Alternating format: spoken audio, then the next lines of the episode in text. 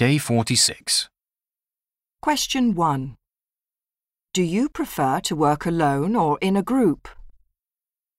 For me, working individually is better because it encourages independence.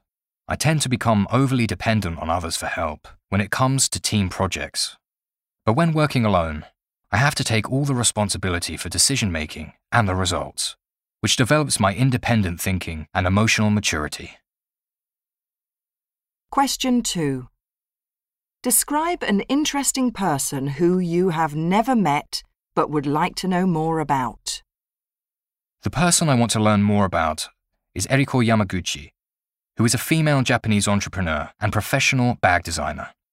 She is such an innovative, proactive, and tenacious woman, and a positive role model for me. I first learned about her last year when I was watching a documentary on her life. It gave me the strong impression that she went through a lot of hardships before she was able to get her business underway. When she was 27, she founded a company named Motherhouse with the aim of helping the people of Bangladesh, one of the most disadvantaged nations in Asia.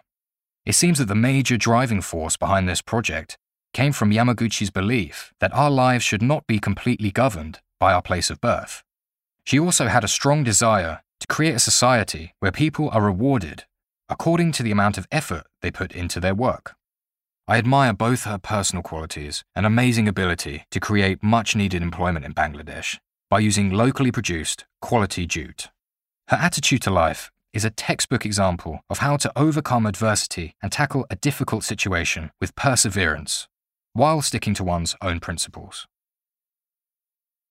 Independence, overly, maturity, entrepreneur, proactive, tenacious, role model, hardship, get underway, driving force behind, reward, put into, textbook example, adversity, perseverance.